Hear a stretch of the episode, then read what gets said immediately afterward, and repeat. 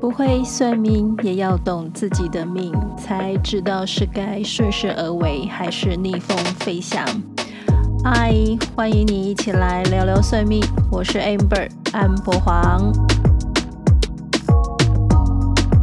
嗯，今天就只有你来陪我聊聊算命啦。那我们来聊一些大家有点熟又不是太熟的话题吧。嗯，我想大家应该都有被问过自己是什么星座的经验吧？那是不是偶尔也有会被问到说你是什么生肖的呢？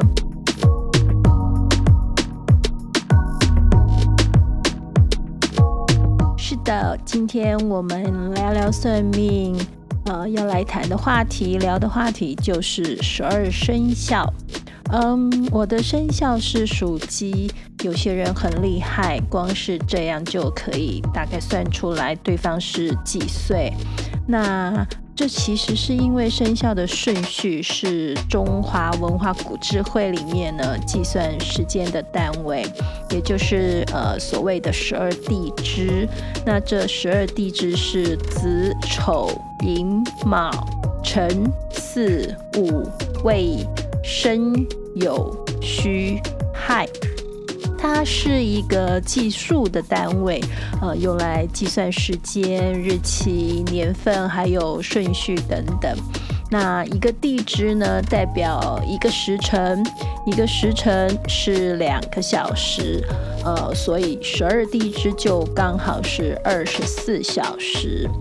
嗯，今年是鼠年，也就是所谓庚子年。那明年是牛年，是辛丑年。啊，这个庚子年的庚，辛丑年的辛，是所谓的天干。啊，有就是甲乙丙丁戊己庚辛壬癸啊，这十个天干跟十二个地支的搭配组合呢，可以刚好配成六十对，就成为一个周期。那这个就是我们常常有听说跟听到的六十甲子，或者是说六十花甲。而且啊，这个天干跟地支记录时间的应用，呃，也不是只有在中国。古代的时候呢，像是韩国啊、日本啊、越南啊、琉球啊，呃，其实也都是曾经跟着一起用天干地支来做时间的记录的。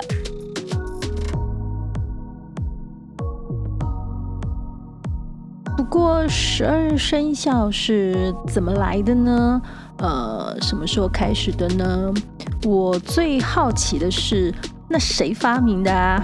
呃，还有啊，那个生肖婚配是什么样的依据？是啥道理啊？那去查了一些资料跟书籍，发现呃，有位清朝时代的学者叫赵翼。他这个老人家考证了东汉王充的论衡后呢，提出说，十二生肖应该是起源于后汉的时期，而且其实是从北方的少数民族传到中原的。那然后就跟了十二地支做了互相呃搭配，互相对应。所以其实应该说，十二生肖跟十二地支是后来一个对应的组合。那也因此，同时有了一些命理上的呃关联的应用。啊，不过在一九七五年的时候呢，湖北的秦墓又出土了一批那个竹简。那这批竹简很可能是秦始皇时代，公元呃前二二一年的文物。那上面其实就已经有十二地支和对应的十二生肖了。这个比我查到那个清代做学者赵翼他考察的文献时间还早了三百百年。呃，只是说这里面有一个不太一样的地方，就是呃，这个更早的资料，更早的十二生肖里面是没有狗，而是鹿。狗这个生肖是到了这个东汉时候出土的文献呢才发现的，那才出现的。然后呢，就是从一直百年千年的流传到现在我们熟知的十二生肖了。那十二生肖跟算命最有关系、最有关联的，就是我们常常有听说的啊，相生相克的说法。那相生相克呢，最常就是拿来做婚配，就是来算两个人结婚是不是合适。但这个相生相克又是怎么来的呢？啊，这个万事除了问 Google 之外呢，其实也有书可以查的。那真的是有古书记载，这本书叫《唐开元战经》。这本书是呃唐玄宗在开元六年，也就是西元七百一十八年的时候呢，命令太史间整理编纂的，一共有一百二十卷。不过这本书编好了之后呢，并没有很广为流传，甚至说是有那么一点被刻意还收了起来。呃，所以其实后面的朝代的学者大概也都没看过啊，至多了不起叫做听说过。那这本《唐开元战经》后来还能被再发现，其实还蛮蛮机缘巧合的一个事情啊，就是已经到了明朝啦。呃，明朝的神宗万历四十五年，西元一六一七年的时候呢，呃，有一位道教的修道人啊，他的法名是叫做义玄道人。他去呃庙里卖拜礼佛，那在给古佛的像上要上金装的时候呢，无意间在这个古佛像里面的肚子发现说有一本书。结果，竟然这本书就是那个传说中失传的《唐开元战经》！因为这个发现这本书的这个机缘实在是太特别特殊了，所以就是这本书后来还补充了一个序，他们还把这样的一个发现这本书的这个经过，另外再补充到这个《唐开元战经》的序文里面。不知道大家有没有觉得，呃，这样听下来有点奇怪哦。就是唐玄宗以一个皇帝、以一个国家的资源来编纂了这本书之后呢，为什么编好了反而书要被失传，然后还藏到那个佛像的肚子里呢？嗯，其实这本《唐开元战经》是一本所谓的签纬之书。千是求签的千，纬是经纬的纬。那这个签纬之书，其实就是一本跟星象、签诗、啊占卜啊、符咒有关的书。那千尾之学在汉朝的时候非常的兴盛，这个历史上就有一位利用了签诗预言。呃，说自己有天子命，然后制造了有利于自己舆论而称帝的王莽。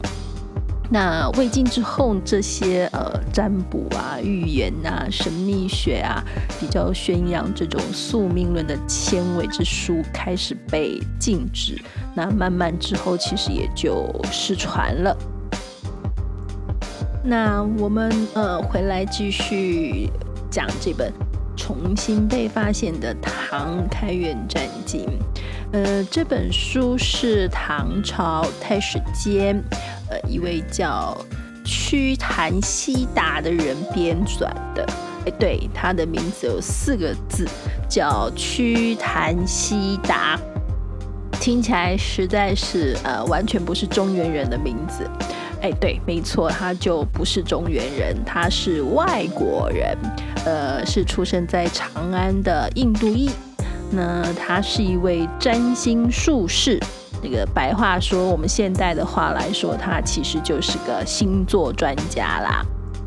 那这本书是他奉了那个唐玄宗的命令编纂的，而且他还把这个印度数字中这个零的概念引入到了中国。呃，在这本《唐开元占经》的第九十一卷的封占，其中里面有个章节叫冲破，呃，里面就列了十二地支的冲破，就是呃冲克，那也就是呃子午冲、丑未冲、寅申冲、卯酉冲、辰戌冲、巳亥冲，呃，这也是我学的《易经》六套卦里面所谓的六冲。那生肖呢，如法炮制的套上去，就有了一个叫做生肖冲克的说法了。那有冲破的关系，就也会有生合的关系。对应这个六冲呢，也有所谓的一个六合，那分别就是呃子丑合、寅亥合、卯戌合、辰酉合、巳申合、午未合。呃，另外十二地支还有一个呃三合的关系，它就是亥卯未合、申子辰合、巳酉丑合。寅午戌合，那这些生克合的说法呢，很论述都后来被收录到呃六人大全、呃三命通会、星历考源这些命相的算命书，所以后面就开始有了这些算命术士的各种呃话术啊、套路了。其实所谓的呃冲克合。是从五行金水木火土彼此作用的关系来的。十二地支的每个地支都有对应的五行，那这个我们就呃另外找时间再来聊。那冲克合字面上的意思呢，其实是我们应该还要再考虑呃人际间的互动或事情发生的场景，因为这个我们人活在世上是立体的，有不同的层面的，那也有不同的面向的。更是有不同的情绪跟感情的。那呃，中国字其实非常的博大精深，一个字长除了它的基本含义意思之外呢，还有演绎的意思。另外也还有很多呃生活活生生的场景，呃其实是不太不应不太也不应该就是非常狭隘的，只是局限在字面上的一个单一意思。呃，在应用的时候，其实是要看一下事件，呃，看一下对方的或是看一下对象的种种情况的。比如说呃像一个脾气本来就很暴躁、很激烈，做事情不思考、很冲动的人。那你是要找一个生他的人呢，还是要找一个克他的人呢？如果找一个生他的人，我们从呃字面上来看的话，那就是找一个比较事事顺从他、帮助他的对象。那如果一个人他的行事就是非常的冲动、脾气暴躁，那身边的人都还顺着他，还帮着他，那岂不是在火上加油吗？那如果说匹配他的是一个克的人，那大家都觉得被克不好嘛？可是老实说，也可能真的不好啦。如果说呃跟他匹配的人其实自身的条件还不足以克制对方的话，那两个力量是在一种抗衡，在一种对抗状态，其实也还蛮可能两败俱伤，或者是玉石俱焚，就是天天吵吵吵啊，吵到最后，其实呃再深再浓的感情，有可能也就都没有了。所以。你说这个克呢，还真的是要找一个有智慧、有能耐、有方法的人来克他。但是如果这个能克住他的人，呃，是有智慧的、有能耐的、呃，有方法的，可以就是恩威并济的克制他的话，让他收敛一下脾气，那做事或是决定事情不是那么的冲动。脾气不是呃老是像火山爆炸一样，那难道这样子的备课就一定是不好的吗？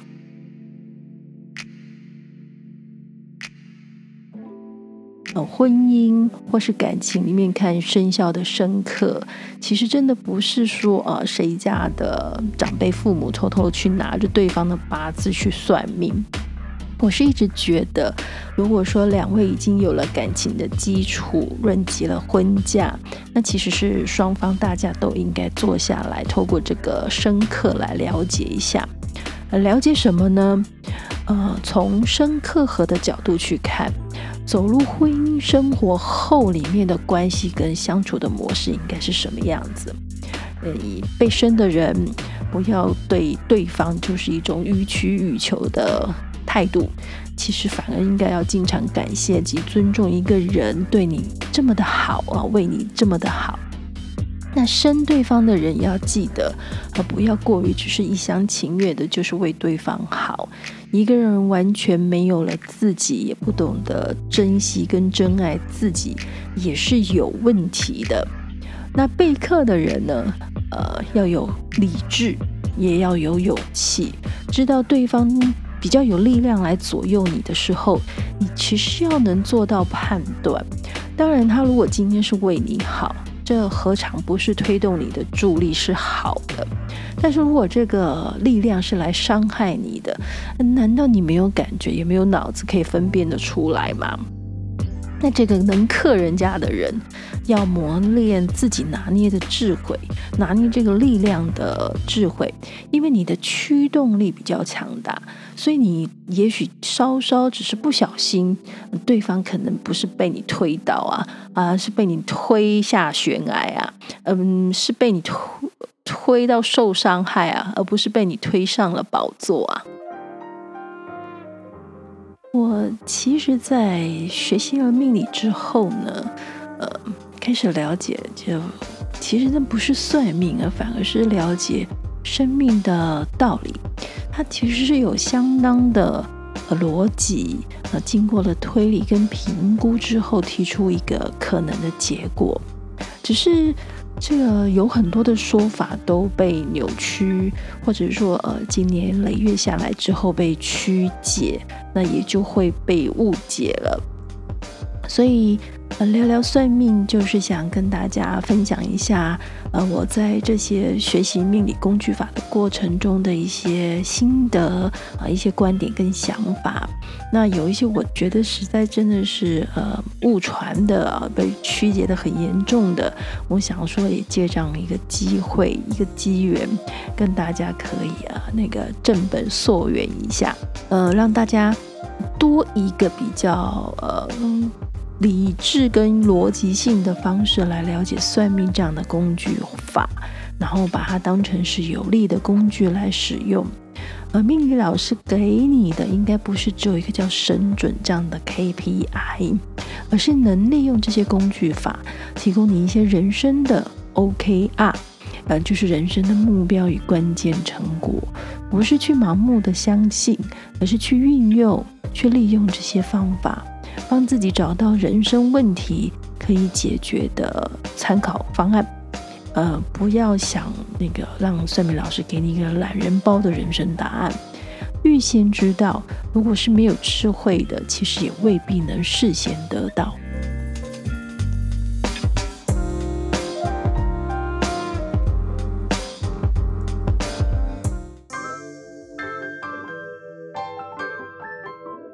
这里跟大家分享一个人物事迹。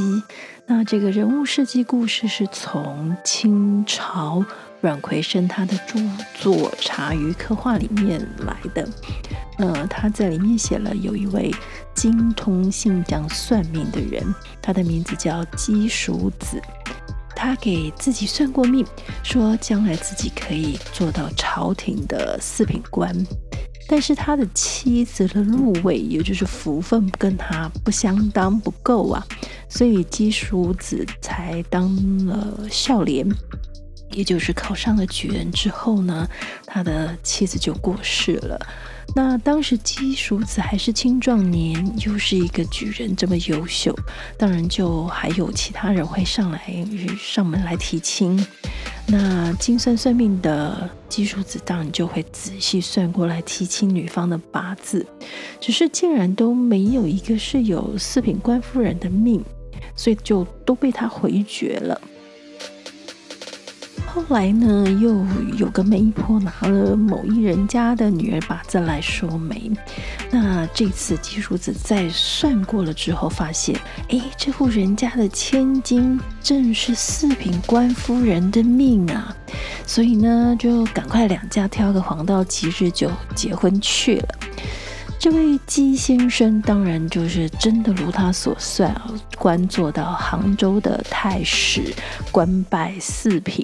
那当然，他的夫人也就是四品官夫人了。呃，多年后，姬叔子过世了。那他们的儿子就在母亲七十岁的时候呢，想给母亲大人做七十大寿。那大家就很忙碌在准备的时候呢，这位夫人突然跟大家说：“啊、其实那天并不是我的生日。”啊，这下大家听到之后全懵了，这怎么回事呢？嗯，这个时候。夫人才说出这个多年来保守的秘密。呃，原来夫人的父亲就是当年一定要把女儿嫁给姬叔子，所以事先就先把女儿的生辰八字拿去给算命老师看一看，问一下情况。那结果，算命老师看完这个他女儿的八字之后呢，竟然对着他说：“啊，这是个十二大败的命格啊！”哇，那这下子。这下怎么把女儿嫁给姬叔子呢？所以呢，这个夫人的父亲就把心里的想法跟老师说，那也请算命老师是不是能帮个忙啊？那算命老师听完之后呢，就还真的看在呃，不知道是面子上还是银子上呢，就真的帮忙了，动了点手脚，改了一下时辰。这下子就完全不是原来的样子了。即使是精通算命的姬叔子，到死都还被瞒在鼓里呀。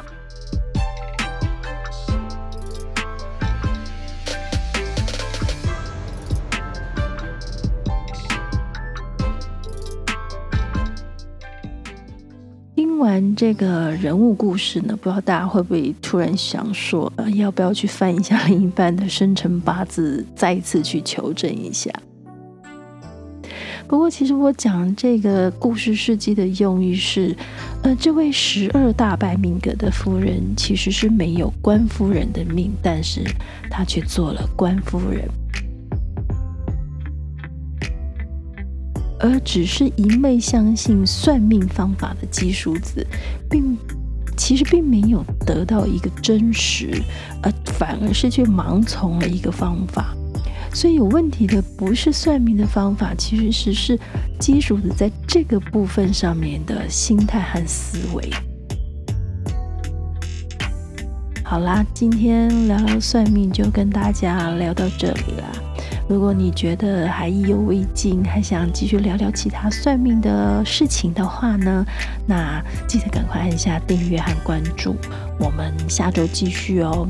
那如果说你有什么奇特的算命经验想分享的话，那赶紧留言给我啊！算你好命，聊聊算命，我邀请你一起来录音聊算命哦。那我们下周见啦，拜拜。